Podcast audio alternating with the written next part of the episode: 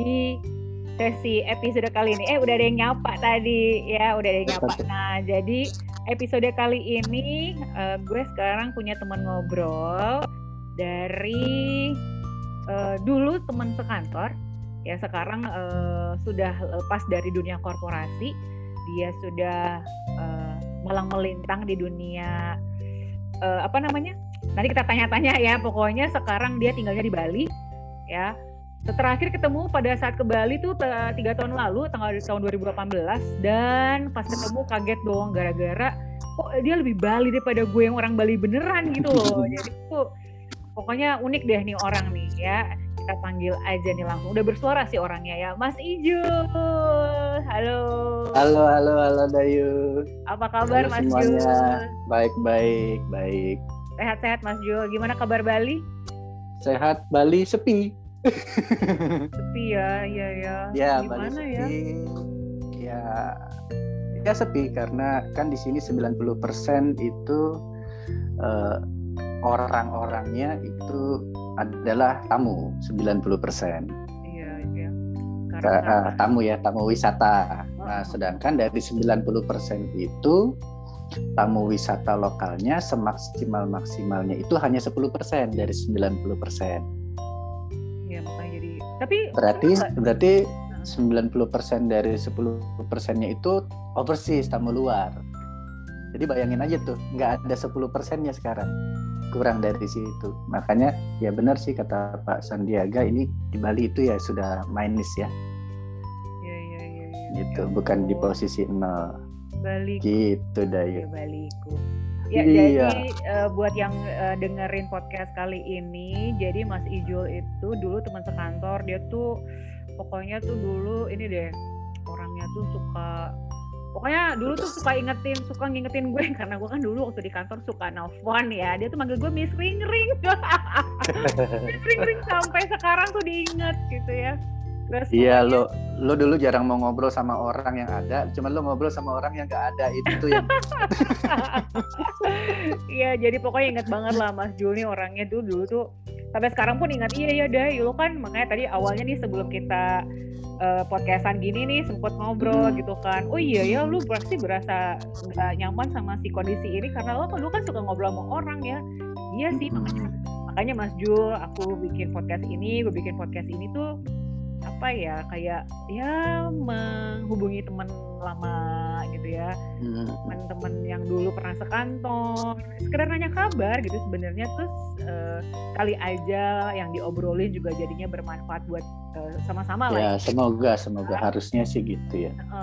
Terus termasuk sama yang dengerin juga gitu, kali aja bermanfaat gitu. Jadi lebih kepada beneran pengen tanya kabar gitu ya, terus gimana kehidupan sekarang nih, terutama di kehidupan setelah pandemi gitu, gimana gitu ya. Jadi itu sih Mas Jul, gue mau nanya itu oke kan? Boleh, santai aja. Iya ngobrolnya santai kok. Nah Mas Jul, waktu itu kan Mas Jul udah ninggalin dunia korporasi tuh udah berapa lama ya? Waktu itu tuh langsung pindah ke Bali apa gimana ya? Dari Jakarta, dulu kan Jakarta. Langsung dari Jakarta. Iya, dari Jakarta masuk Bali itu akhir 2008 dari Desember. Dan sejak itu selama itu di Bali? Di Bali, selama itu di Bali. Berarti di Bali udah berapa tahun? 13 tahunan lah sampai sekarang. Tuh makanya. 13 tahunan. Tapi meninggalkan dunia korporasinya itu gue inget 3 Januari 2011 karena itu ulang tahun anak gue. Jadi gue kasih hadiah sama dia bahwa gue sudah bebas gitu. Oh, kan kalau kita yang masih dunia korporasi maksudnya gimana? Belum bebas? Enggak, bebas ya. Nggak ada jam kerja maksudnya gitu. Jadi pengen sesuatu yang beda. Iya. Nah, jadi makanya tadi sempat gue bilang nih ya, buat yang dengerin podcast. Nah, Mas Ijul ini tuh karena emang udah lama di Bali, orangnya tuh jadi kayak lebih Bali daripada gue gitu loh. Terakhir pas kita gimana ya, Day? Gue nggak bisa ngomong Bali loh, Day. Gak bisa sih, cuman tuh kehidupannya tuh udah ya. Terakhir kan kita ketemu di 2014 tuh yang udah orang Bali banget gitu loh ya, kan adaptasi lah dari. Iya makanya udah gitu kadang-kadang culture-nya malah mungkin lebih familiar Mas Jul daripada gue yang orang Bali beneran karena namanya doang Bali, cuman gak pernah tinggal di sana. Iya gitu. Jadi ini Bali ini tempat yang paling lama gue kan suka pindah-pindah kan. Sepanjang hidup tuh sering pindah-pindah tempat tinggal gitu deh.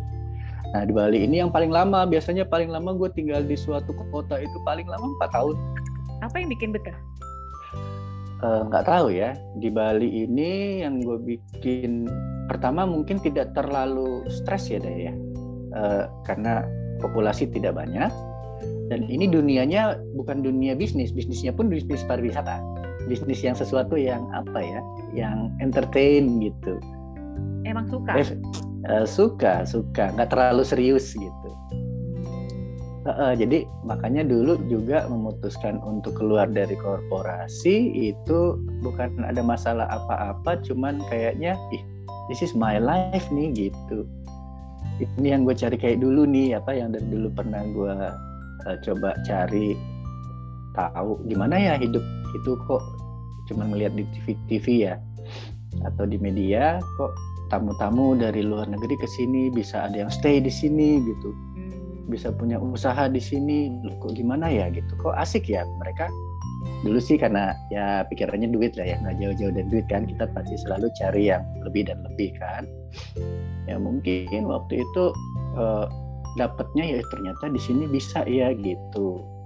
Artinya yang tadinya nggak pernah kepikir, nggak ada strategi apa, planning apa, nggak ada. Padahal gue dulu waktu masih aktif di korporasi kan ngajarin orang ya planning time 4P lah gitu. Serius banget kan, ternyata itu nggak ada tuh, nggak kepake ternyata gitu. Jadi kayaknya jadi kayak gini, contoh ya, kalau kita pengen dulu kita ngajarin orang, simpelnya pengen punya aset gitu kan, pensiun usia berapa, pengen punya rumah harga berapa, nah kan itu masih gue ajarin sampai saat ini loh.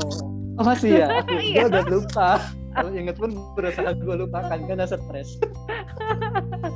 Masih loh, masih jadi materi ini loh hari ini. Oh gitu ya, iya, oke, gue udah bodoh sekali tuh dari nggak ngerti. Nah akhirnya ternyata gini. Nah waktu itu sih ini nggak apa-apa ya gue cerita gini ya, tapi jadi bukan masalah COVID nih Day. Nggak apa-apa, nanti kan kesana juga. Oke. Jadi gini Day, dulu kan gue pertama kali tinggal di sini gue ngekos, ya kan, di daerah Legian, karena kan gue orang norak nih dari Jakarta yang nggak tahu Bali, taunya pokoknya harus tua Legian nih gitu, ya kan, ini surga nih, surganya Bali nih, pokoknya begitu deh. Akhirnya nggak pernah lepas dari Kuta dan Legian sampai detik ini. Nah terus kan gue masih di corporate sampai 2011 kan, 2008 ke 2011 berarti 3 tahun deh, 3 tahun. And then terus kok banyak ada beberapa dari partisipan itu, dari partisipan yang gue isi acara atau training gitu, yang tertarik sama gue personal Day. Nah dia minta gue untuk coba gimana ya ngomongnya agak ini. Bukan. Dia minta bantu gue pertolongan karena ya sorry tapi gue nggak nyebut nama ya. Jadi anaknya yang sekolah di Australia itu ada bermasalah dengan dia narkoba adiktif. Gitu. Nah ternyata nggak tahu nih Didat ini dia seseorang yang di Legian itu ya lumayan dia punya beberapa tanah yang disewain sama hotel-hotel atau dia punya hotel sendiri. Dan akhirnya dikenalin ke gua dan gua bolak-balik tuh ke Osi karena kan dia lebih tua dari gua soalnya dari anaknya Day. Jadi nah dulu kan dia ngelihat skill gua kan kayak seperti apa untuk mempengaruhi orang. Dan akhirnya singkat ceritanya ini akhirnya alhamdulillah astungkara anaknya sembuh. Karena bisa gue kasih kesibukan untuk ngurusin hotel. Padahal tadi dia nggak mau. Dia sibuk aja keluar masuk karantina. Tadinya ya. Nah, and then akhirnya nggak tahu nih kok apa yang dulu gue pikirin. Dulu kalau nggak salah zamannya gue itu 2011-2010 ketika gue mau keluar dari korporasi. Gue lihat harga tanah di Legian itu per arenya ya mungkin sekitar 1,5 sampai 2 miliar Day. Di sini hitungnya per are Day, bukan per meter. Per are itu 10 kali 10. Berarti 100 meter persegi lah gitu. Nah per arenya pasarannya 1,5 miliar Day bilang. terus kalau gue hitung-hitung sama gaji gue dulu ya, bisa kayaknya nggak bakal dapat sampai gue mati ini gitu. Iya. Waduh, kok gimana nih? Ini perhitungan gue yang gue pelajari di training kayaknya nggak masuk ini gitu kan? Ya kan ada inflasi kan berapa? Iya, betul sekali. Nah, dan akhirnya nggak taunya, aduh gimana ngomongnya nggak enak ya? Gimana nih? Akhirnya gue dihibahkan deh sebidang tanah sejumlah ya 2 are di tempat yang dulu pernah gue visualisasi di daerah Legian tanpa uang. Jadi gue merasa itu membeli sesuatu tanpa uang, tapi dengan nilai yang lain. Kan rezeki dong, kan gue nggak minta. Gue menolak karena beliau berkeluarga itu anaknya 4, cowok semua. Bayangin Day, orang Bali cowok semua, berarti pewaris semua tuh. Lu bukan siapa-siapa, gue dibagi sebagian hartanya mereka. Yang mungkin menurut mereka nggak seberapa ya, tapi bagi gue itu wow banget gitu. Kalau gue kerja biasa ya nggak mungkin gue bisa beli rumah itu secara uang ya. Nggak mungkin lah, udah nggak masuk akal. Masa 10 kali 10 1,5 M gitu. Nah akhirnya ya mungkin kalau diuangkan sekarang ya sekitar berapa ya, kalau diuangkan mungkin pasarnya sekarang di Legian juga tanah udah nggak bisa jual beli, sudah jenuh. Mau dibeli kemahalan gitu, nggak dibeli ya rugi, nggak dijual rugi gitu. Jadi sekarang per hari kurang lebih sekitar daily sunset sekitar 2 miliaran lah per hari itu. Ini kayak kayak ini beneran ada yang kejadian kayak gitu ya, beneran ada. Iya, kayak di film dah. Iya, bener, kayak di film. Bener. Jadi disitulah gue mulai berhenti berdoa kepada Tuhan minta uang. Tapi gue minta yang gue butuh aja. Nah terserah beliau kan mau kasih gue gimana jalannya. Apa gue dikasih uang banyak bisa beli, apa gue nggak dikasih uang tapi orang jadi tahu-tahu simpatik sama gue gitu, mau kasih atau mau sedekah kan nggak hina. Otak yatim aja nerima sedekah kan nggak hina, yang penting kan gue nggak minta. Jadi kayak banyak jalan menuju Roma untuk mendapatkan aset. Iya, artinya semuanya bukan hanya iya. Jadi gue sekarang ya, tapi gue bebandai kan, gue manusia biasa nggak sempurna ya, makanya gue selalu tagline gue di mana-mana job itu JOBS, jadi orang baik saja. Oh iya. Jadi kalau gue mau nakal susah Day, padahal gue pengen banget nakal Day. Jujur banget. Iya dong, dia jujur lah, hidup sekali masa mau bohong. Gue pengen banget nakal, cuman kayaknya aduh gimana ya, orang udah label gue begitu. Nanti gue dapat rezeki dari Tuhan juga jalannya begitu, karena ya apa nolong orang lah, nggak tahu baik atau tidak kan itu relatif ya. Tapi yang jelas bapak ini merasa berterima kasih sama gue, jadi gue diangkat anak gitu, tapi nggak diadopsi ya. Akhirnya gue dikasih itu, ini pakai nih, pokoknya ini bagian kamu Jul gitu. Nah ini disewain dah sama sebuah brand ya surfing terkenal lah. Nah ini pokoknya hasil ini bagian kamu. Aduh Pak, saya nggak mau. Ini kan gimana nih saudara-saudara saya yang lain kan gitu, artinya anaknya mereka berempat gimana gitu kan. Gue nggak mau. Oh nggak semua. You're my brother gitu. Jadi semuanya gila Day. Jadi gue malah nggak enak kan. Ya udah gini. Udah urus balik nama. Oh nggak, jangan Pak, jangan balik nama. Ini suatu saat mereka kan kakak-kakak saya ini kan nikah juga. Ya paling ya saya sih pengennya, kalau bisa nggak usah, kalaupun ya nggak usah lah pindah ke pemilikan. Saya nggak bakal bawa mati kok itu tanah gitu. Iya. Gitu. Cuman yang penting kan ya bermanfaat aja hasilnya gitu. Jadi itulah awalnya tuh memang benar-benar kayak apa ya? Itulah Mas. Iya dramatis sih. Nah maksudnya itu kenapa kalau Mas Ijo bilang gue nggak ngerti kenapa lo bilang gue lebih Bali daripada Bali, tapi itu maksudnya. Ya, dari Mas Jul menetap di Bali mungkin sekarang tuh udah menyatu dengan orang-orangnya, udah menyatu dengan culture-nya gitu. Ya setiap orang kan pasti begitu Day, akan beradaptasi. Kan bukan gua doang yang bukan orang Bali sih, banyak Day, perantau juga banyak. Iya sih, cuman kan kayaknya jadi, tuh soalnya kan gue kenal sama lu yang orang Jakarta gitu loh, tiba-tiba jadi orang Bali ya. Sedangkan gue terima kasih aja. Jadi ya gue terima kasih banget tuh sama segala pihak ya, entah korporasi yang dulu, entah atasan gue yang dulu. Ya ternyata di dalam takdir hidup gue ya ada mereka gitu. Terima kasih banget. Iya iya, memang udah jalannya aja gitu, kalau pikir-pikir ya. Iya iya gitu Day.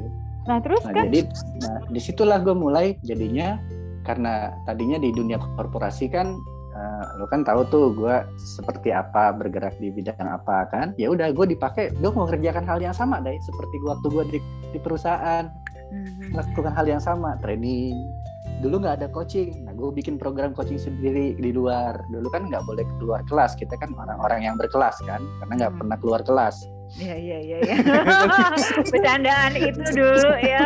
OMG. Ya akhirnya gue bikin, oh ya udah jadi personal coach aja. Jadi udah mulai nih, jadinya nggak ngomongin tentang ya tanda kutip ya bisnis itu saja. Jadi mulai, bapak kayaknya Pak, saya punya anak gini-gini, ada saran nggak ya Pak? Harusnya bagaimana nih anak saya gini? Udah mulailah saya jadi personal coach tanpa sertifikasi, Day. Oh. Gue nggak bersertifikasi personal coach, nggak sampai detik ini. Oh gitu. Nggak itu. Iya, tapi karena mereka memang melihat langsung nyata. Nah, mulailah dari tahun per tahun ada yang mau kontrak, ada yang kontrak gue per tahun, ada yang kontrak gue per 6 bulan. Ada yang hak eksklusif, dia punya hak opsi tahun depan untuk perpanjang.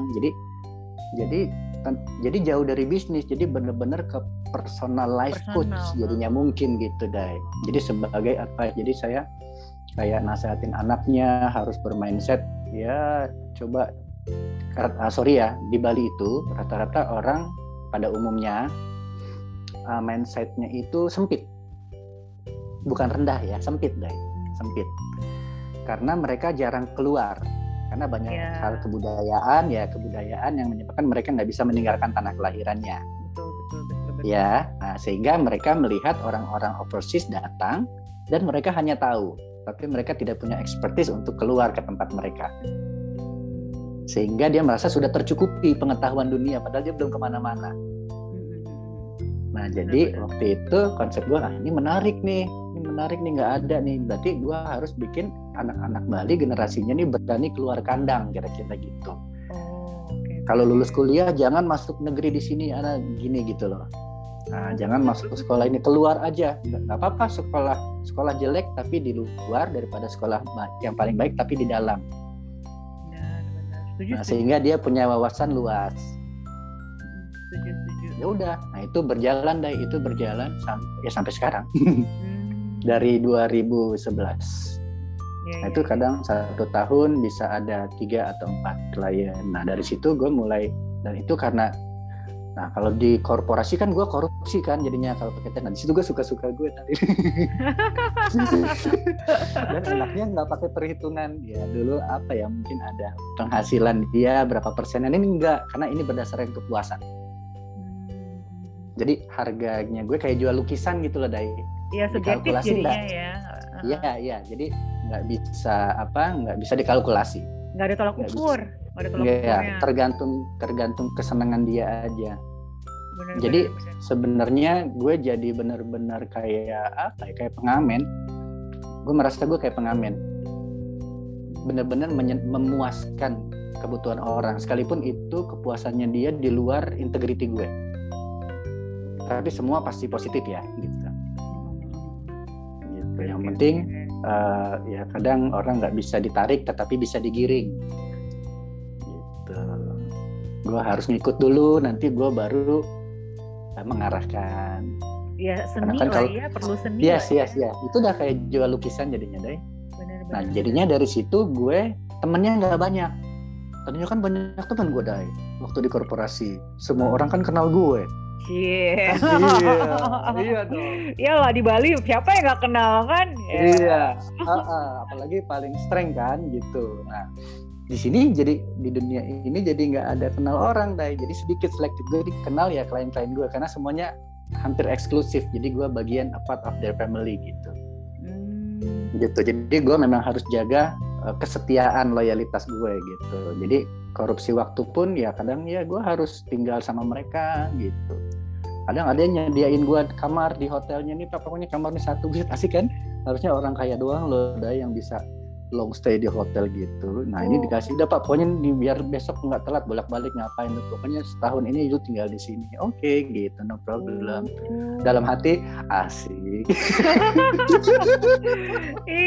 Ini kayak film-film gitu ya, ya ampun. Ada kayak film-film maksudnya yang ya, rezeki itu kan nggak hanya tentang jabatan, rezeki itu nggak hanya tentang uang gitu kan ya Mas Jul ya. Jadi benar-benar. Tapi dulu memang tujuan gue memang uang dari bener jujur. Iya, tapi mungkin karena itu deh, karena gue sering nonton movie ya. Gue sangat dulu mungkin orang nonton movie di 21 aja. Gue suka nonton film-film bajakan deh, di apa internet. Ya, siapa sih yang nggak suka, sampai sekarang juga pasti banyak kali yang suka. Iya, maksudnya gue mungkin berpikir kayak begitu, tindakan gue kayak gitu, mungkin karena gue keseringan nonton film juga. Khayalan gue kayak gitu, visi gue kayak begitu gitu. Jadi everything is possible like a film gitu. Benar juga ya. Tapi ternyata benar juga loh, dari banyak hal-hal yang baru terjadi setelah filmnya ada. Itu kan fiksi kan, makanya ada sci-fi film gitu kan. Makanya kayak dulu handphone nggak ada, tapi filmnya udah ada. Iya benar-benar. Tentang bagaimana komunikasi, dulu pesawat nggak ada, tapi filmnya udah ada gitu. Bagaimana terbang. Iya benar-benar. Jadi gue kalau gue merasa ya sudah jadi semenjak gue kural dari korporasi, benar-benar gue lupakan yang namanya teori buku. Padahal kan lo tau sendiri, gue masuk korporat itu aja gue bawa beberapa materi tuh. Apa dulu kan ya kayak apa sistem neurologi, linguistic programming yang dulu di tempat korporasi kita belum ada ya, gue populerkan di situ sehingga semua NLP, orang pada training ya pada training itu kan, karena dulunya kan belum ada, gue bawa itu, gue ingat sekali itu gitu. Nah tapi itu benar-benar gue tinggalkan, jadi gue tinggalkan teori deh, jadi gue nggak membaca teori lagi, jadi gue praktekkan sendiri teorinya, it's work apa tidak, ternyata benar bekerja deh, tapi tidak seribet teori sebenarnya gitu ya. Iya benar nggak seribet teori deh. Ya pasti sih kalau kata-kata dituliskan pasti lebih ribet kan. Memang lebih simpel dilakukan. Tapi kalau dituliskan mungkin ya ribet juga, jadi panjang. Tapi you have to believe it gitu. Jadi ya alam itu memang bekerja. Teori yang kita sampaikan tuh benar deh, cuman mungkin kita nggak pernah praktekin. Jadi itu cuma terjadi ya. Mungkin itu cuma terjadi sama kan kita banyak kan ada kandidat apa audiens kita sukses kan, ngerasa kalau dari dulu bukan siapa-siapa jadi siapa-siapa, benar nggak? Padahal kita yang ngajarin kan? Iya betul ya. Betul. Kok kitanya begini-begini aja kan misalnya gitu ya? Sebenarnya bukan benar nggak? Aduh ya ampun. Nah, bukan lo ya, gue ngomong kita. Gue juga termasuk. Tapi kan gue masih. Enggak. Gue juga termasuk. Kayak gue masih ingat teman. Gue boleh nyebut nama teman nggak sih di sini tadi? Boleh. Ada David Sutoyo. Kayak gitu.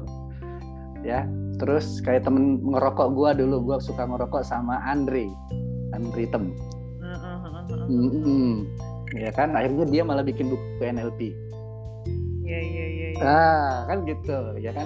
Terus David sekarang ya jadi itu ya gitu, dia keluar dari korporasi ya, dia dulu kan suka bilang, Dev lo dulu waduh apa ya lo Tionghoa gini, lo nggak salah, lo harusnya buka toko gitu, ngapain lo di sini gitu.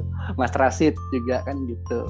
Iya. Jadi mungkin kita kasih pelajaran ke orang dan itu work dari bekerja sama orang itu, ternyata memang dia benar apa yang teori dari kita dilakukan sama dia benar. Gue pikir, waduh, apa iya ya kalau gue yang ngelakuin bisa ya gitu kan. Tapi yang kalau lu pengen bilang ke gue apa dong kalau gitu biar kejadian. Nggak tahu ya deh.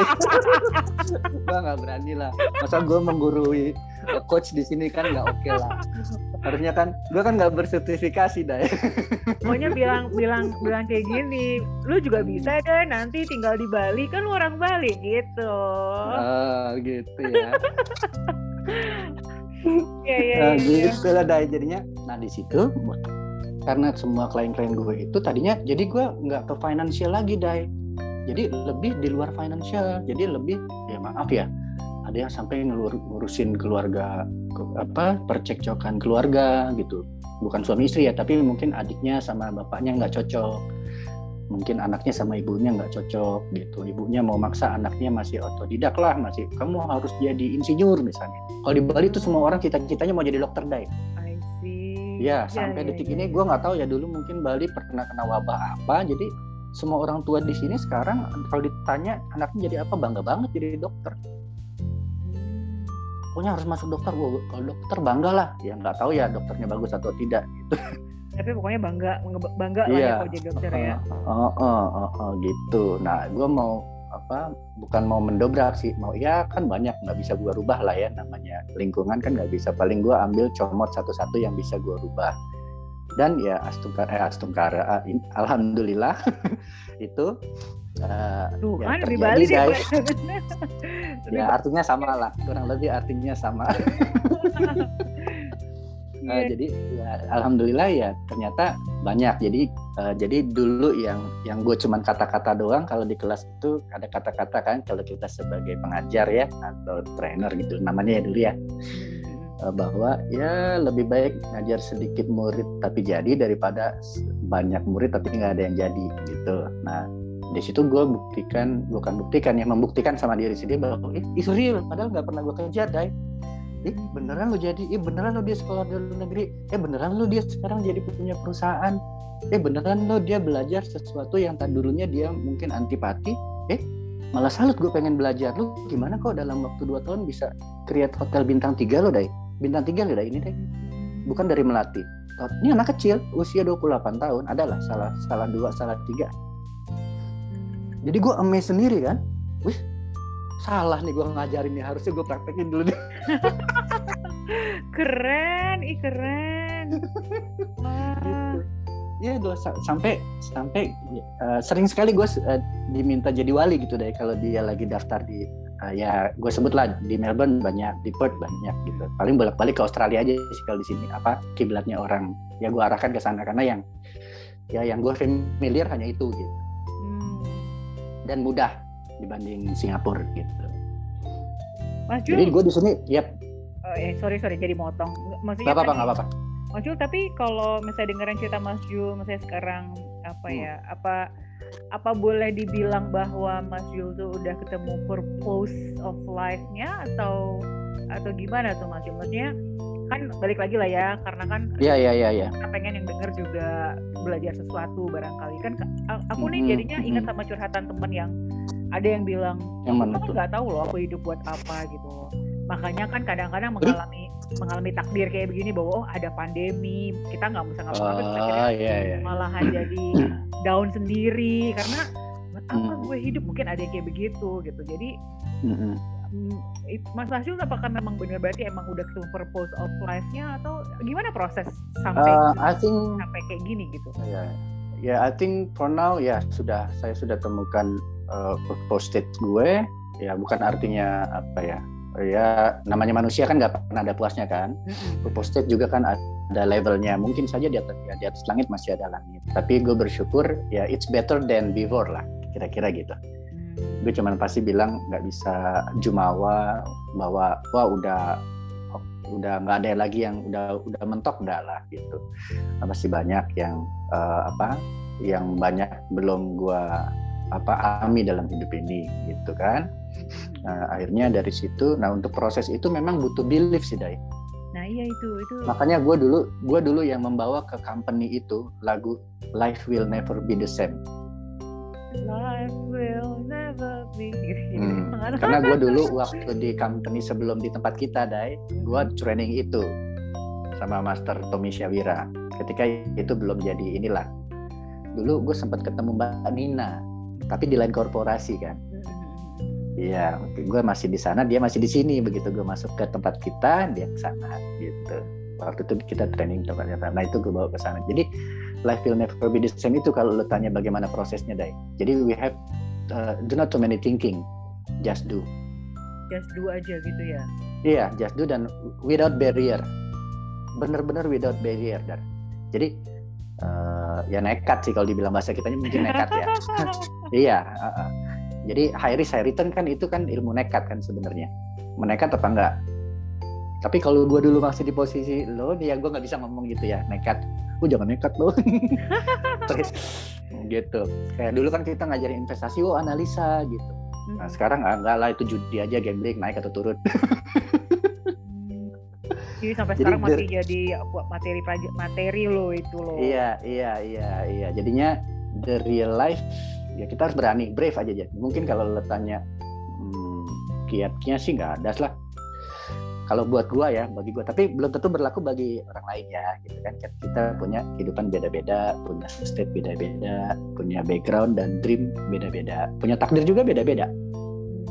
Tapi kan balik lagi nih kalau ngomongin takdir kan, tapi ternyata takdirnya kita sedang mengalami takdir yang sama nih, bahwa oh dunia sedang pandemi. Oke. Dunia sedang pandemi, nah, terus betul. Balik lagi, maksudnya pengen ngobrol ke sana. Pandemi ya. Maksudnya Mas Jul sendiri dengan sudah punya purpose seperti itu, kayaknya udah nyaman gitu ya, udah zen posisinya, mungkin kalau orang yoga bilang gitu ya. Pandemi ini merubah hidup nggak sih, atau itu gimana? Bagi gue atau bagi umum ya? Bagi Mas Jul lah. Bagi gue lah ya. Bagi gue, soalnya kan kalau bagi gue nanti ada yang bilang, oh enggak kok, enggak semua. Iyalah kan bagi gue doang ya. Iya buat ya, ya. Oke, bagi gue kan jadi gini, nggak terlepas dari yang tadi. Jadi akhirnya gue di sini usahanya di bidang wisata, Day. Nah, di bidang wisata, di bidang pariwisata lah. Ya dari mulai dulu belajar sewa-sewain motor gitu, belum motor dulu, sewa-sewain papan surfing, Day. Yang di Kuta tuh banyak tuh gue nyewa-nyewa kartu jual, kartu dagang gitu, mulai dari sana. Jadi gue, nah lama-lama ya alhamdulillah ya punyalah aset properti, penginapan lah kecil gitu kan.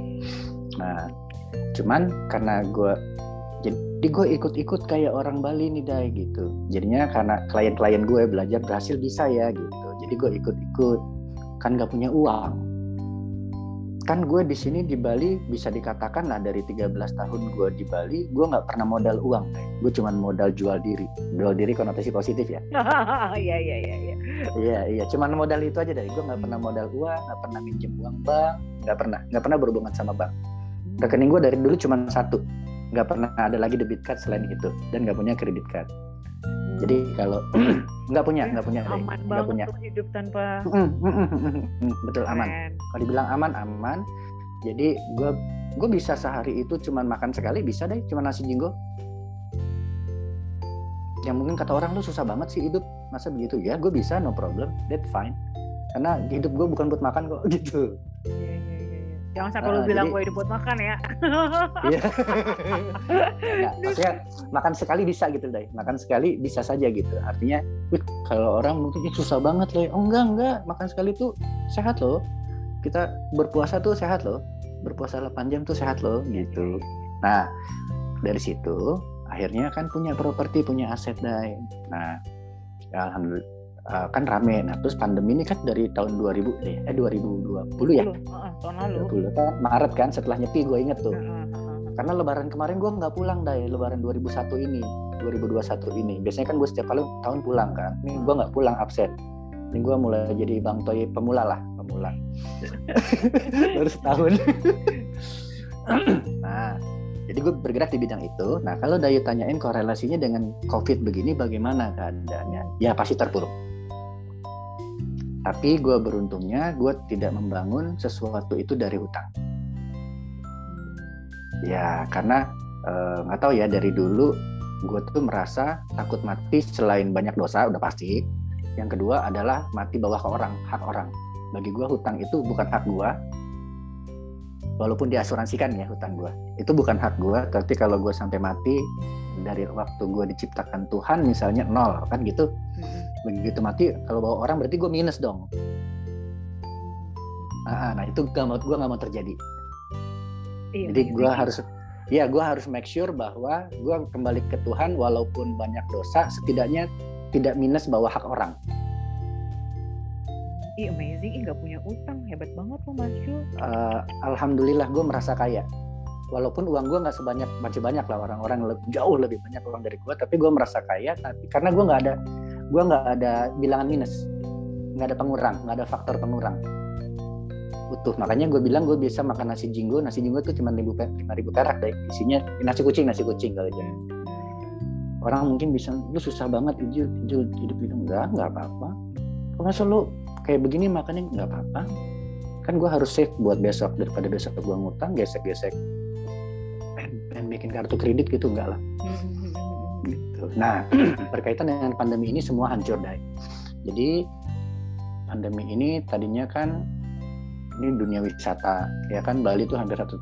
Jadi bukan dunia hotel aja sama restoran yang rusak, pertanian juga, Day. Iya, pertanian, perkebunan. Orang di sini itu dulu semua pangsa pasarnya, marketnya adalah buat wisata, buat ke hotel, buat ke restoran. Jadi mereka supply besar-besar. Nah, dengan tidak ada ini, ya sudah, mereka juga jadi hancur, Day. Gitu. Nah, terus masalah yang tadi Dayu nanyain, masalah apa ya? Gimana cara menyikapi ya?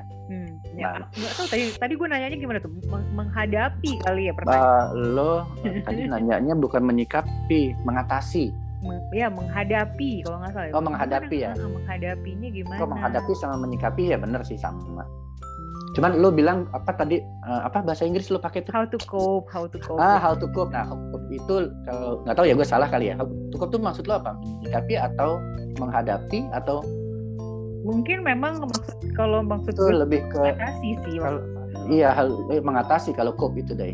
Menurut gue ya gitu. Coba lihat di kamus aja sih. Gue nggak tahu apa salah. Tapi mungkin memang pertanyaan gue tuh selama ini memang lebih kepada mengatasi sih mungkin, Mas Jul. Jadi nggak tahu deh, maksudnya. Mungkin ya, tadi kita pertanyaannya karena pertanyaannya mengatasi, kita jadi stres, Day, karena kita nggak ngerti. Iya dong, kan kita bukan orang medis kan gitu. Orang medis aja sekarang nggak ngerti mau diapain, mau bagaimana itu. Gitu iya, kan masih nggak ada yang benar-benar ahli ya, karena emang masih baru. Iya orang politik juga pengen menentukan kebijakan juga nggak tahu, masih trial and error kan gitu. Ini karena PPKM dipanjang lagi kan sampai tanggal 9 kalau nggak salah ya. Iya, sudah announce tadi Pak Jokowi sampai tanggal 9 atau tanggal 10 gitu. Diperpanjang lagi ya kan, PPKM diperpanjang, tapi ya it makes sense lah, dia kan pemangku negara kan, dia bertanggung jawab lah atas segalanya gitu. Nah, jadi balik lagi, Day, untuk mengatasi itu ada beberapa aspek. Satu, aspek ekonomi, kedua aspek kesehatan. Mungkin kita ngomong itu aja kali ya. Ya, biar nggak lebar. Kalau aspek ekonomi, selama kita tidak punya tuntutan utang, kita tidak berhutang, itu aman. Cuman masalahnya mayoritas di Bali orang berbisnis pakai hutang. Hotel-hotel besar di daerah Nusa Dua, yang hotel, nggak ada hotel melati lah di sana ya, bisa dikatakan hotel bintang di atas bintang 4 semua yang di Nusa Dua, di Ubud gitu. Nah, rata-rata mereka semua hutang. Dan memang tidak pernah terduga akan terjadi kayak begini. Tahu-tahu langsung stop gitu kan kira-kira. Udah beli bensin banyak-banyak, tahu-tahu bannya kempes di tengah jalan. Nah, kira-kira gitu lah, Day. Iya, gimana bener. Nih bensinnya nih gitu. Bensinnya ngutang lagi gitu. Iya, mesti bayar ya, kan. Iya, betul. Nah, itu ya nggak bisa lagi. Dia harus jaminan asetnya dong. Karena kan berhutang kan pasti dia ada jaminan aset. Dan ada apa namanya, relaksasi kan gitu. Contoh nih, Day. Di Bali itu banyak yang, kita bahas yang kecil aja ya biar nggak terlalu berat ngomong. Banyak orang ngeridit motor di sini ya, motor tertentu lah yang sekarang lagi happening, motor matic ya. Terus karena pandemi terus dia nggak bisa bayar. Terus saya tanya, terus gimana lo bayar ini, padahal dia cuma kerja ya, maaf, mungkin gajinya UMR lah di sini gitu ya, pas-pasan lah kira-kira gitu. Terus ngekos di Bali, di kota. Lu gimana bayarnya? Dia nih nggak bisa bayar. Terus ya udah lu balikin. Ya nih Pak, anehnya Pak, saya sudah telepon leasingnya. Ya udah nih, ambil dah nih motornya, gitu. Nggak diambil Pak. Padahal dulu kalau saya nggak bayar dikejar-kejar mau disita. Nah sekarang nggak disita-sita apa motornya. Lucu nggak, Day? Itu di luar teori kita loh, Day. Itu karena apa? Jadi gini, leasing itu atau bank itu dia mengeluarkan kredit kan, ya kan? Nah kredit itu sudah jadi bisnis dong. Betul nggak? Nah, dia kan berkewajiban kepada deposan dong, kepada orang yang naruh uang di leasing atau di bank kan. Betul nggak? Dia sudah report dong. Report bahwa oke, ini uang lu udah di lending, udah dikeluarkan sejumlah sekian, dan ini adalah portofolionya dalam sekian tahun, setiap bulan kamu menerima dividen sekian. Kan begitu deh. Kalau di cut itu, berarti tadi portofolio tadi prospektus tadi nggak berlaku dong. Nah, dia tidak mau putuskan itu, Day. Jadi dia biar aja, udah simpan aja motor sana. Jadi simpan aja, udah selama COVID dia udah nggak usah bayar. Tapi dia tidak mau menarik motor, karena begitu dia tarik motornya, dia rugi kan? Karena dia kan sudah bayar lunas motornya. Dan dia nggak pakai. Dan jadi tidak mau dia macetnya di aset dia yang macet. Biarkan saja aset nasabah. Nah, gitu maksudnya teorinya. Jadi sekarang orang-orang itu gitu juga. Ya udah Pak, nih uang. Ya udah Sita, ambil aja nih hotel saya. Ya nggak mau banknya pasti. Karena next dia kan bisnisnya dari situ. Kan bank bisnisnya tidak punya sesuatu yang apa ya, yang aset dia. Bank dulu kan modalnya bukan uang dia. Jadi gitu deh. Jadi dari sisi ekonomi yang berutang itu mungkin dia nggak terlalu bermasalah karena itu. Hanya saja yang bermasalah dari sisi ekonomi bukan itu, Day, sebenarnya. Tapi lifestyle. Ya lo bayangin lo, orang punya hotel atau punya restoran, gaya hidupnya udah bagaimana lah. Sudah punya, oh gue owner ini nih, owner itu. Lifestyle-nya sudah begini. Akhirnya dia konsumtif. Akhirnya konsumtif, koleksilah kartu kredit. Udah deh, selesai deh. Iya, ada kemana-mana ya, barang branded yang nggak perlu dibeli, mobil yang nggak perlu diganti karena ada tipe barunya diganti. Nanti orang gitu kan? Iya, orang nanti lift up mobil ini, wah dia udah lift up tuh mobilnya, kita harus ganti dong mobil barunya, jadi jor-joran. Nah itulah sebenarnya. Jadi yang mengakibatkan dia orang bukan dia ya, mereka yang bermasalah dengan uang adalah mereka-mereka yang memang bukan masalah bisnisnya sebenarnya. Kalau masalah bisnisnya pasti sehat, karena semua sudah diperhitungkan kan, hutang pun ada jaminan kan, nggak ada hutang pun ada agunan kan, sebenarnya itu. Cuman yang diributkan ini adalah tadi lifestyle dia sudah terlalu banyak berhutang bukan buat sesuatu yang produktif, konsumtif tapi udah kadung dipegang itu barangnya. Tapi ternyata kenakan. Iya. Yang dengerin kalau lagi ngalamin juga terpekur kayaknya. Terpekur. Betul. Karena begini, yang perlu diketahui dari sebuah kredit ya, dari memiliki barang dari sebuah kredit, entah kendaraan bermotor, roda 2, roda 4 ataupun rumah. Konsekuensinya begini. Kalau benda itu adalah sesuatu yang produktif, artinya suatu saat ada nilai investasinya, artinya bisa besar. Itu oke. Tapi sesuatu yang nilainya itu bisa deviasi, menurun, itu tidak oke. Itu konsumtif kan? Ciri-cirinya simple sih. Gue jadi kayak dosen ya. Kayak materi financial planning lagi. Nah, jadi dia sebenarnya rugi, Day. Jadi ketika contoh nih, oke, deal berhutang minjem 1 tahun misalnya kan, ya katakan uangnya biar gampang 12 juta, berarti setiap bulan harus 1 juta. Ternyata baru bayar 4 bulan penghasilan berhenti. Nilai kendaraannya tadi 12 juta waktu beli.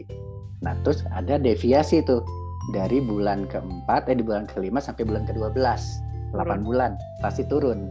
Sedangkan bunganya tetap. Berarti kan ada gitu loh, Day. Kurvanya dari sisi lo begini ya, gitu. Ini tetap ya, ini nurun. Udah deh, ujungnya pasti semakin bengkak.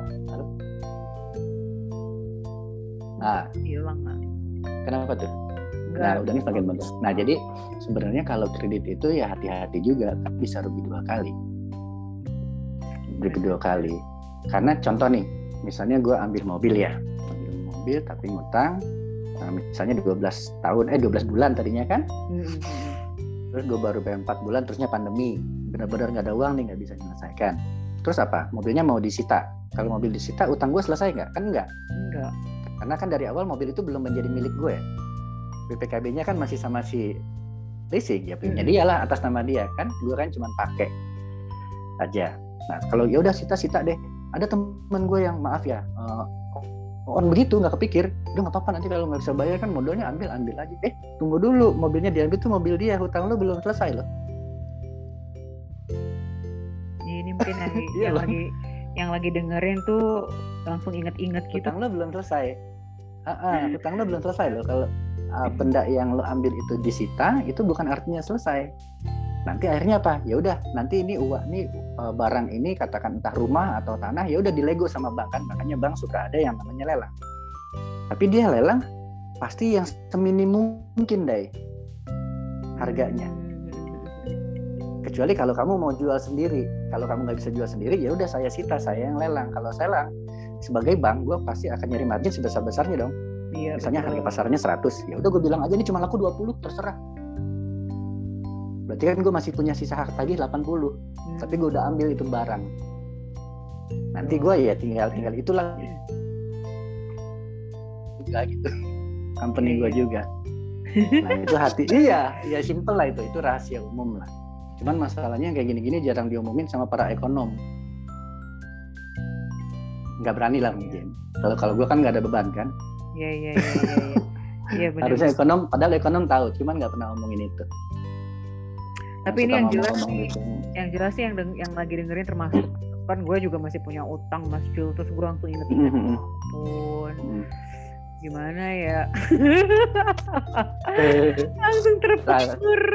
Setidaknya ada satu lagi, ada gini aja deh, maksudnya kalau tapi bukan secara ekonomi ya, secara tanggung jawab kita moral kepada Tuhan misalnya gitu ya. Setidaknya kalau kita punya utang kita harus asuransi utangnya, udah itu aja. Karena dengan asuransinya utangnya, karena ada juga utang yang tidak diasuransiin kan. Nah kalau utang diasuransi artinya walaupun kita mati kita nggak bawa utang kan, udah diselesaikan sama si asuransi. Nah betul. Nah cuman orang jarang mau itu Day. Orang maunya utangnya nggak perlu diasuransiin, sehingga kalau gue mati nggak usah gitu loh. Jadi kalau gue nggak mati ya gue nggak perlu bayar asuransi. Iya, padahal mah harusnya utang ya buat ya Islam sendiri kan itu utang dibawa mati harus ditunaikan kan. Iya kan Mas, kan masalahnya nggak semua Islam deh. Iya sih benar. Yang semua Islam juga mungkin nggak sampai situ pikirannya. Benar. Orang-orang leasing juga banyak yang Islam kok. Iya benar. Wah, jadi agak dapat ilmu juga nih ya ke agak apa? Ya semoga sih ada manfaat lah. Tapi kalau gimana? Kalau misalnya kalau dari sisi Mas Jul sendiri gitu ya, ya kan itu dari sisi ekonomi. Tapi kalau dari sisi menurut Mas Jul kan kalau gue sendiri lah ya ngerasain bahwa di pandemi ini aja yang berubah itu bukan hanya dari segi ini lagi lifestyle kita memang ya tadi lah tuh dari segi yang bermasalah adalah yang memang punya masalah ya, itu ada. Jadi kan bukan karena COVID sebenarnya juga udah punya masalah ya. Cuman kalau kayak di COVID ini kalau dengan pandemi sendiri terjadi kan tadi gue sempat bilang tuh bahwa gue tuh ngerasa yang hilang tuh hangout sama temen gitu loh, apa bersenda gurau sama temen. Nah kalau dari sisi manusiawinya lah Mas Jo tuh ngalamin juga, nggak tahu nggak berubah kok Day, karena emang Bali juga begini atau gimana? Kalau ya, mungkin yang kedua pandemi ini soalnya buat gue tuh yang ngerasa aduh yang hilang tuh itu senda gurau dengan temen, ketemu sama temen, ngumpul-ngumpul di kantor apa segala macam. Kalau Mas Jo gimana? Kalau gue masalah itu seperti tadi ya Day, sekeluarnya gue dari korporasi dan gue usaha sendiri, gue mulai berganti tuh dulu nasihat waktu gue sekolah SD, SMP, SMA, ya carilah teman sebanyak-banyaknya. Oh, I see. Ya, sekarang? Nah itu gue sudah berubah. Sekarang? Gue buanglah teman yang tidak qualified buat hidupmu sebanyak-banyaknya, karena itu barrier. Mungkin nggak semua orang setuju lah dengan pendapat gue. Tapi mungkin nggak semua orang setuju. Jadinya selektif. Jadi pilihlah teman-teman yang berkualitas. Ya artinya sedikit tapi berkualitas. Memang bisa diandelin gitu ya. Iya. Jadi gue nggak pernah merasa sekarang. Dulu kan gue orang yang suka bergaul kan. Dengan latar belakang gue yang tadi gue ceritanya gue sering pindah-pindah kota kan. Buat kerja aja gue bisa pindah-pindah kota deh gitu. Iya. Nah itu ternyata di Bali 13 tahun gue gak pindah-pindah, ini terlama nih, gue paling lama 4 tahun lah. Emang ada rencana pindah? Harusnya si Ijul ya begitu harusnya. Mestinya begitu. Enggak yang udah-udah gitu loh. Tapi kok di sini bisa state gitu loh, bisa nyaman, bisa purpose gitu. Karena mungkin gue setiap hari di sini melihat orang berwisata kali Day, bukan berbisnis. Jadi lebih ngelihat orang kok enjoy hidup, kok yeah, enjoy hidup, enjoy. Kenapa kita nggak enjoy? Ini orang kita anterin, misalnya gue lagi nge-guide ya, ini orang nge-guide gue, ini orang enjoy nyanyi-nyanyi, makan, sendagura sama keluarga. Kok gue mikirin komisi gue tadi, uang bensin berapa, nanti setoran mobil berapa, kok gue begitu ya gitu. Maksudnya there's something wrong with this gitu loh. Jadi gue harus berpikir, nah tadi, jadi gue nggak lagi mikirin teman banyak. Bukan artinya putus teman ya, tapi ya tadi ya bergaul, kan berteman kan nggak mesti bergaul kan gitu. Tapi Mas pergaulan Jul, yep. Tapi kan Mas Jul bisa bilang begitu karena Mas Jul pas posisinya tuh di kota yang wisata. Kalau misalnya aku balikin lagi gini, Mas Jul, tapi gue nggak bisa ngelihat itu, katakanlah misalnya di kota gede gitu ya, gue nggak bisa ngelihat orang tuh enjoy life. Padahal gue setuju bahwa gue tuh pernah lihat kemarin gini Mas Jul, gue pernah lihat di sosial media gitu ya, ada video klip pendek para orang tua yang umurnya 80-100, kalau ditanyain kamu pengen ngasih pesan apa buat generasi muda, mereka semua statement enjoy your life, enjoy your of life. Iya, iya. Pengen sih begitu, cuman Mas Jul bisa ngomong begitu apakah karena emang di Bali hidupnya? Karena di Bali. Jadi begini. Jadi setiap orang bisa mengatakan hal seperti orang tadi, tapi tidak setiap orang bisa berharap itu dilakukan sama setiap orang di setiap kondisi. It depends on the condition, the place, the situation, state-nya bagaimana, ekonominya dia gimana. Ya kalau orang sudah mapan bisa aja ngomong kayak tadi kan. Betul. Iya, kalau belum mapan masih banyak hutang, udah usia sudah mau manula misalnya, tapi masih banyak hutang, ya kan nggak bisa begitu juga. So we have to choose at the first harusnya. Jadi kita nggak bisa maksain. Kalau kita memang pengen bentuk air kita seberi botol, ya kita ganti dong. Jangan yang dari gelas ini pindahin ke botol dong. Maksudnya kita mau tetap, misalnya gini, state kita misalnya sekarang sebuah air, ya sekumpulan sejumlah air di dalam gelas, bentuknya kan kayak gelas deh. Nah, terus kita berharap saya pengen enjoy kayak yang di botol. Katakan botol itu suatu state of purpose gitu kan, ya. Tapi kita nggak mau move air kita ke botol. Kita mau tetap stay di gelas, tapi pengen merasakan enjoy seperti botol. Ya, it cannot work.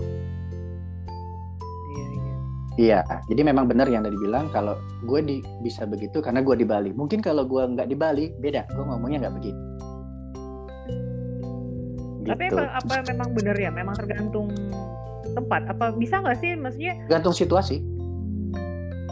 Emang artinya gini, emang apa nggak mungkin nih orang yang hidup di kota besar nggak bisa enjoy juga gitu? Bisa, dia harus menghipno dirinya. Tapi tidak setiap orang bisa menghipno dirinya. Bisa, artinya ya. Iya. Kalau setiap orang punya ilmu itu ya nggak masalah. Kayak setiap orang di penjara nih Day. Itu semua ahli hipnoterapi loh, yang nggak bunuh diri ya.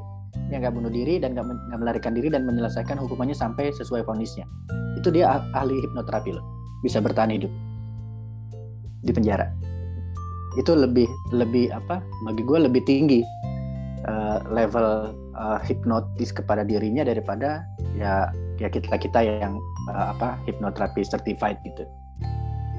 Jadi kalau misalnya Dayu, gue saranin Dayu harus lebih ini aja, nggak bisa juga. Gue saranin itu kan lo tinggal di sana. Kan kondisinya beda, lu pengen ke pantai jauh, di sana pantai bayar, Ancol aja pantai bayar jelek, kotor. Di sini kan di semua gratis, di sini semua gratis deh. Di sini semua gratis. Yang di Jakarta. Iya, di Bali itu lebih dari 100 pantai dan itu semua free gitu. Makanya jadi kalau misalnya itu ya udah nggak bisa dong. Ya ada lagi yang lebih dari gue, lebih nyamannya misalnya gue kemarin ngobrol sama temen gue di Swedia, di sana kalau enak banget ya, orang Indonesia ada. Sebenarnya dia udah tinggal di sana, orang Bali. Kok lebih enak ya? Gimana caranya? Ya nggak bisa lah, lu kan di Bali, gue di Swedia. Bener ya. Gitu loh, Day. Nah, jadi kalau cara mengatasinya nggak bisa. Nanti kalau kita terus berpikir itu, stres lah kita, Day. Karena apa? Kita berharap menggapai bintang di langit. Jadi gimana selain? Jadi mungkin bukan mengatasi, jadi gimana? Menyikapi saja. Satu, menyikapinya yang paling sederhana adalah mengurangi keinginan. Iya dong, biasanya kita ingin ketemu, kayak lo kan suka ngobrol sama orang, ya mengurangi lah. Ya gue mengurangi, gue cari kesibukan lain apa ya, substitute. Gue pakai bahasa kita aja ya, pakai bahasa hari-hari, mengganti Maksudnya masih suka ke bawah-bawah tuh teori-teori itu. Nah, kita mengganti mainan lah gitu ya. Ya podcast ini lah contohnya ya. Iya, betul. Kan lu suka ngomong, ini kan solusi sebenarnya. Lu happy dengan ini. Gitu. Bener. Apalagi sekarang podcast, dulu kan sebenarnya podcast cuma audio kan, sekarang podcast jadi YouTube kan. Jadi ada visual kan. Podcast kan sebenarnya ya hanya dengerin audio saja toh gitu. Tapi kan semua sekarang ya sudah ya berkembang lah gitu, jadi sebenarnya nggak bisa. Terus masalah kesehatan, banyak orang juga suka tadi sih dari orang, karena mungkin dari satu kata yang salah yang dia ambil ya, yang dia kantongin itu kata mengatasi Day. Sedangkan dia tidak punya kemampuan untuk mengatasi. Iya kan, nggak bisa diatasi pandemi ini gimana, lo harusnya ya sikapi aja, silakan atasi keadaan sendiri gitu, bukan mengatasi pandemi. Jadi kalau mengatasi pandemi kan kita jadi protes nih sama pemangku kebijakan kan, oh masa begini masa begitu. Iya dong, nggak bisa ya, kita atasi kita sikapi aja, udah tahu begitu ya sikapi aja. Kita kan ciptakan sama Tuhan kan sangat fleksibel, kita kan sangat mudah beradaptasi kan, kita kan adaptable, manusia ini makhluk paling adaptable dong. Benar. Iya. Dari zaman dulu sampai sekarang ya. Iya, dan sampai kapanpun. Gitu. Cuman kadang kita mungkin yang depresi tadi memaksakan kehendak. Aku mau, kan nggak bisa ada yang memaksakan kehendak, apalagi yang dipaksakan keadaan. Contoh nih ya. Gue kan suka ke pantai. Dulu kan gue sempet main surfing sebelum ngerokok nih ya. Karena kan udah gak kuat lagi. Jadi kita suka nyari ombak yang gede. Kita lihat itu diaplikasikan kapan ada ombak besar dan angin besar bagus, di mana lokasinya. Nah sekarang udah enggak, ya udah. Gue suka bawa tamu, orang main di pantai, gue cuman berenang-berenang atau ya cili-cili aja, sunbathing aja. Gue sunbathing, udah hitam begini sunbathing. Tapi gue suka matahari. Kadang duduk aja ada, gue kehalang bayangin gitu, gue pindah ke tempat yang nggak ada bayangannya deh. Mungkin itu salah satu membuat gue jadi imunnya kuat. Artinya gue bukan nggak pernah terkena COVID ya, gue yakin pernah kena COVID 2 kali, yakin banget. Tapi nggak ada kesusahan. Jadi bagi gue, pertama gue mindset diri gue bahwa Tuhan perfect, kasih gue perfect, lo nggak butuh apapun. Makanya itulah yang dibilang semakin banyak pengetahuan kita, semakin pintar kita, maka semakin bodohlah kita. Itu berlaku tuh Day. Makanya lu nggak usah banyak tahu, sehingga lu nggak banyak memikirkan alternatif, sehingga akan lu gunakan satu hal saja yang lu tahu secara berulang-ulang. Itu sih sugestif yang efektif gitu. Daripada kebanyakan opsi, akhirnya nggak belanja kan. Kalau di mall milih ini milih itu, akhirnya pulang tangan kosong karena semuanya bagus dan semuanya harganya mahal. Benar-benar kalau di konteks kali ini tuh banyak baca berita negatif tentang COVID, betul, banyak berita ini, banyak berita itu yang jadi racun ya, jadi racun ke diri sendiri. Iya, apalagi sekarang sosial media itu setiap orang punya media kan, betul nggak? Dulu kan yang punya media hanya anak artis, yang bapaknya artis. Sekarang kita bukan anak siapa-siapa deh, kita bisa punya media nih kayak begini. Benar. Nah, akhirnya liar banget kan, dan orang menyikapinya mungkin tidak bijak.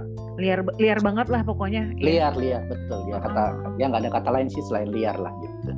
Ya dengan segala macam isinya lah ya. Isinya mungkin hoak, isinya mungkin sok tahu, isinya mungkin ya macam-macam lah kepentingan. Benar. Nah jadi makanya gue jarang nonton televisi. Jadi kalau gue boleh nyebut stasiun TV nggak nih Day? Boleh. Gue sih soalnya nggak punya TV ya, jadi nggak ngaruh. Oh gitu ya.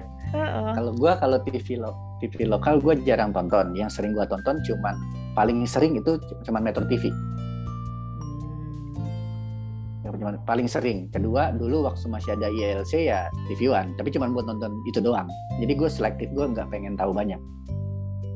Jadi karena dulu gue ngajarin orang, semakin banyak kita pandai, semakin bodohlah kita kan gitu. Semakin banyak kita tahu, semakin bodohlah kita. Jadi gue menerapkan itu. Gue sekarang nggak mau banyak tahu. Iya, sebenarnya kalau misalnya itu mendingan nggak tahu. Jadi sebenarnya kontak sekarang bisa aja tuh.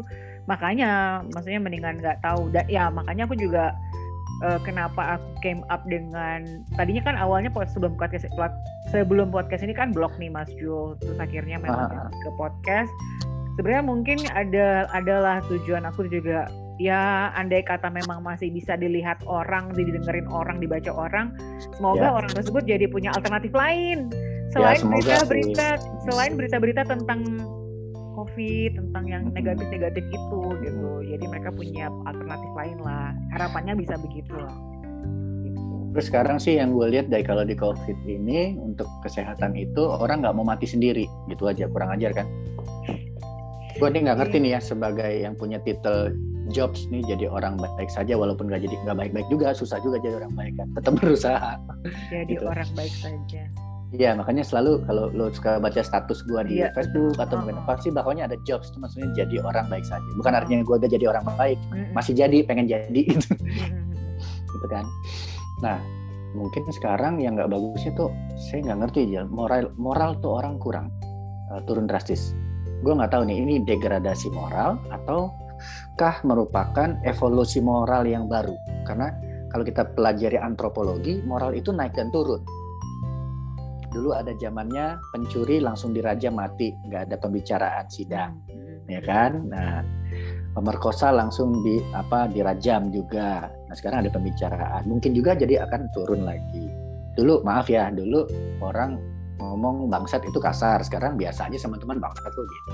Ngomong anjing dulu kasar, sekarang anjing lu biasa aja gitu. Nah, jadi mungkin karena standar kita dulu moral tertentu pada waktu tertentu kita anggap ini degradasi karena tidak match dengan itu. Tapi setelah gue pikir-pikir, kemarin ngobrol sama teman gue, enggak juga, ini bukan degradasi, bagi kamu degradasi. Coba kalau kamu mundur ke berapa ratus tahun sebelumnya, zaman jahiliyah misalnya, ini enggak degradasi, ini better, masih better gitu. Jadi gue bingung nih, sekarang gue lagi mikirin, apa ya, ini degradasi moral kah? Kalau dari sisi gue iya, itu sesuatu yang kurang ajar mungkin kan gitu. Tapi dari satu sisi enggak, sekarang anak-anak ya lu lihat sendiri di TikTok seperti apa ya, gue gak sebutin lah satu-satu. Dulu orang di TV ya sorry ya, kayak wanita maaf kelihatan dadanya sedikit aja belahannya disensor. Nah, sekarang di TikTok kan liar sekali, biasa saja. Benar, ya itu kata kuncinya tuh liar, tuh udah liar banget lah. Iya. Kalau nggak dipilih-pilih. Iya, bagi kita loh, Day. Bagi orang lain mungkin nggak ya? Belum tentu. Bisa jadi perubahan itu. Nah, jadi sekarang sih gue ngelihatnya apa ya, keadaan gini ya. Kalau saran gue buat teman-teman yang mungkin yang dengar gitu, atau buat gue diri sendiri, gue sih berusaha masih tetap bisa stay confidence, itu yang penting. Stay confidence itu isinya banyak. Don't believe others selain your thought. Jangan percaya orang lain selain diri sendiri ya. Iya, selain yang lu pikirin. Informasi bagus, tapi tidak semua informasi bisa diterapkan kepada kita. Mungkin bagus buat orang lain, cocok kayak obat lah, lu pakai obat ini bagus ya, belum tentu kan metabolisme lu sama gue kan beda, pakai obat ini beda. Nah jadi, sekarang maksud gue degradasi moral itu sekarang tuh orang tuh tentang COVID ini, Day, orang suka mengajak kalau apa, susah sama-sama dong gitu loh, Day, kan lucu ya, menurut lu moralnya gimana ya? Ini contoh nih, kita muslim nih, Day ya. Dulu kan pernah ada begini, waktu tempat ibadah ditutup. Terus yang gue gak masuk akal sehat gue ya, orang-orang yang muslim yang kayak kita nih, ada yang komplain, loh kenapa tempat ibadah ditutup? Itu mal dibuka. Kenapa dibandinginnya sama mal, Mbok? Artinya di tempat ibadah itu melakukan sesuatu yang benar, sesuatu yang di jalan ya Tuhan, keagamaan, baik, ya itu kan beda, itu gak ada urusan dengan baik atau tidak. Kalau perlu dia ya kotor. Kenapa kita kok mau beda buruk-burukan gitu? Iya. Gue tertib, loh kok itu pencopet itu gak tertib lah? Emang lu copet, lu kan orang baik. Kira-kira gitu. Jadi COVID itu juga, makanya tuh ada, gue juga bingung pernah bertanya-tanya ya, Day. Ngobrol nih sama temen gue, kenapa ya di sosmed dia itu kok ada orang kurang kerjaan ya? Sampai bikin mesin, sampai bikin robot gitu, kan kelihatan tuh akun-akun robot tuh kelihatan banget gitu. Gue nggak ngerti itu, tapi lama-lama gue belajar dari temen gue, oh iya ya ini robot nih, ini gini-gini aja nih jawabnya nih, akunnya palsu nih pasti nih, oh gitu. Gue jadi belajar kan, banyak deh. Tapi di luar itu kalau kita backside melihat itu dari luar, what stupid idea this person gitu, buat apa nih, ngapain gak ada kerjaan nih. Tadi mungkin ya ada politik, ada apa. Nah kita yang tidak ikut dalam politik, kita jadi terbawa. Mungkin dia akan menjatuhkan seseorang, mungkin gitu kan, atau pemerintahan tertentu. Tapi kita itu dia menggunakan, dia bagi suka itu amoral lah, lebih amoral daripada telanjang di jalanan kalau menurut gue sih. Kalau telanjang di jalanan kita cuma memperlakukan diri sendiri. Cuman ini dia membodohi orang lain. Ini membodohi semua orang kan, gila kan? Betul. Gitu loh. Iya. Ah, pokoknya nggak tahu lah ya, memang udah berbeda ya. Kalau di pembahasan ini mungkin kayaknya mesti kita lanjutin lagi ntar di topik yang mana gitu ya, karena tapi memang si sosial media tuh sekarang tuh udah liar banget sih ya Mas Jul ya. Jadi tuh iya sih liar. Dan liar tidak terfilter. Mungkin kita belum siap kali Day. Yeah. Mungkin kita belum siap. Mungkin ada saatnya. Mungkin ini evolusi yang panjang kan. Evolusi kan bisa saja nggak harus terjadi adaptasi setahun 2 tahun gitu kan, nggak kan. Evolusi kan panjang kan, bisa jadi terjadi proses fixnya bahwa idealnya itu mungkin beberapa tahun lagi. Kan tergantung state negaranya. Negara kita kan terkenal dengan negara konsumtif, apa aja dimakan. Iya benar. Nah, contoh nih kalau kita ke kondangan, wah kita pengen makan sebanyak-banyaknya nih gitu kan. Wah, ambil ini cobain, ini diambil cobain, padahal nggak dihabisin. Tapi kalau orang negara maju, entah itu bule, entah itu sipit, entah itu kuning, entah itu putih, dia sini, saya cuma mau makan yang ini aja, yang lain enggak. Dia bisa milih gitu. Iya benar. Indonesia banget tuh kalau misalnya kondangan ya ampun. Ya sama kan gue juga gitu dulu tuh. Ya itu maksud gue ngomong ke lo. Dasar. Bercanda aja, jangan dibawa ngambil ke hati. Tenang, udah biasa. Udah dipikirin. Itu gue inget tuh bahasanya Syah Andri itu dulu. Jangan diambil hati, Pak, pikirin aja. Mas Jul masih kontak-kontak gak sih sama teman-teman ex-korporasi dulu atau? Tidak pernah. Memang tadi udah paling circle-nya udah yang benar-benar ya berteman nggak putus. Tapi phonebook masih ada di phonebook loh, Day. Semua orang masih ada di phonebook. Kadang gue yang paling terakhir gue siapa David. Pernah gue David Didi istrinya. Pernah gue sapa. Soalnya waktu itu kan sebelum dia married kan dia kesini kan. Udah ya. Setelah married dia honeymoon di sini. Nah, kan jalan berdua dia. Udah lama banget tuh. Udah lama. Tapi enggak, itu dulu karena begitu. Jadi dulu waktu itu waktu kemarin si Didi atau si David yang ulang tahun ya, gue kasih selamat ulang tahun. Ada di reminder gue. Gitu. Ya ampun. Mas Jul, ini kan nggak nyangka juga ya, panjang juga waktunya kan, maksudnya wah udah berapa jam. Nggak mau berpanjang-panjang lagi ngambil waktunya. Nanti kita bisa bikin part yang berikutnya. Tapi satu pertanyaan sih, berarti kalau misalnya sekarang, misalnya Mas Jul tadi udah bilang purpose-nya sih kayaknya udah menjalani purpose gitu ya. Tapi how about happy? Are you actually happy right now atau gimana Mas Jul? Ya, of course. Happy. Okay. Jadi happy itu not depend on something or someone. Happy is rise from yourself. Benar, ya. Jadi jangan ya, saat mungkin pesan gue ke teman-teman atau ke gue sendiri ya, jangan pernah happy kita tempatkan di sesuatu di luar diri kita. Nah, jadi mindsetkanlah happy itu is depend on us gitu, tergantung kita sendiri lah. Yes. Iya.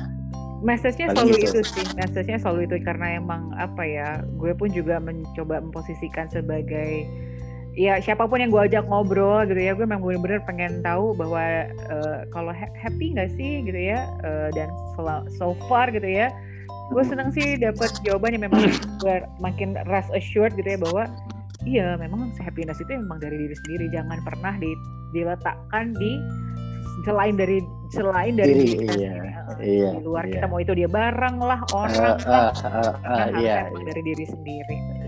Terus satu lagi Day, ini mungkin advice bagus juga buat teman-teman yang mungkin ya ada depresi atau kebingungan karena di luar habit. Satu aja, bro, dunia itu tidak berputar, tapi dunia itu selalu berputar. So, do not worry if you are on the bottom or the up. It will become. Yeah. So you have to love the word. You have to love this word. All, not half. Jangan suka kalau lagi di atas doang. Karena ketika di atas pasti ada yang sedang di bawah. Ketika ada yang dapat matahari pasti ada yang nggak dapat matahari. Dan itu nggak terjadi sekali dan berkali-kali. It's become turning around and around gitu. Jadi kalau sekarang lagi nggak enak ya udah anggap aja ini bagian dari kaki kita gitu loh. Kan kita tubuh ada yang di bawah dan di atas. Jangan kita frustasi, maksud gua. Nanti suatu saat kita di atas lagi. Nah begitu kita di atas nanti pasti ada yang di bawah. Benar ya. Benar. Jadi iya, jadi whole of life itu complete. Takdir baik dan takdir buruk, ingat itu. Kita nggak bisa potong pilih. Itu. Nggak bisa milih. Kita harus telan semuanya. Jadi dengan kita punya mindset begitu, jadi kita ya biasa saja waktu di bawah santai. Mantap, message-nya dapat banget. Ya iyalah, diterima aja apa adanya gitu ya. Ya, ya dunia ini apa adanya ya, karena itulah katanya kan hidup itu berputar. Gitu. Iya betul. Dan selalu berputar, bukan hanya berputar. Karena kalau orang berputar, mindsetnya dari beberapa temen gue bilang begitu. Kali aja gitu. Iya hanya sekali. Iya, gue dulu kaya, sekarang gue miskin, atau sebaliknya. Gue dulu miskin, sekarang kaya. Nanti dulu, besok lu bisa miskin lagi. Selalu berputar, ya selalu berputar. Betul. Gitu. Good message banget. Jadi santai aja. Iya, good message banget Mas. Nanti kayaknya kalau perlu kita bikin lagi sesi yang berikutnya, masih mudah-mudahan sih nanti kalau memang memang pandemi udah selesai, bahkan mungkin kita bisa ketemu langsung lah ya Mas Julian tadi Bali gitu ya. Ya mudah-mudahan sih pandemi ini keadaannya jadi agak lebih baik lah, supaya nanti orang akan lebih banyak bisa Yalah, kalau nggak ada pandemi deh kan lo nggak bakal calling gue begini, ketemu begini video call. Kalau nggak ada pandemi apa alasannya ngapain banget video call sama si Ijo? Bener. Kadang-kadang yang kalau mesti dipikir-pikir itulah, maksudnya kadang-kadang kan orang hikmahnya benar. Di segala sesuatu. Iya. Oke, Mas Jul, nih kita stop dulu. Mas Jul, thank you. Thank you Dayu, udah mau calling gue lagi, ngubungin gue lagi. Bye-bye. Dayu.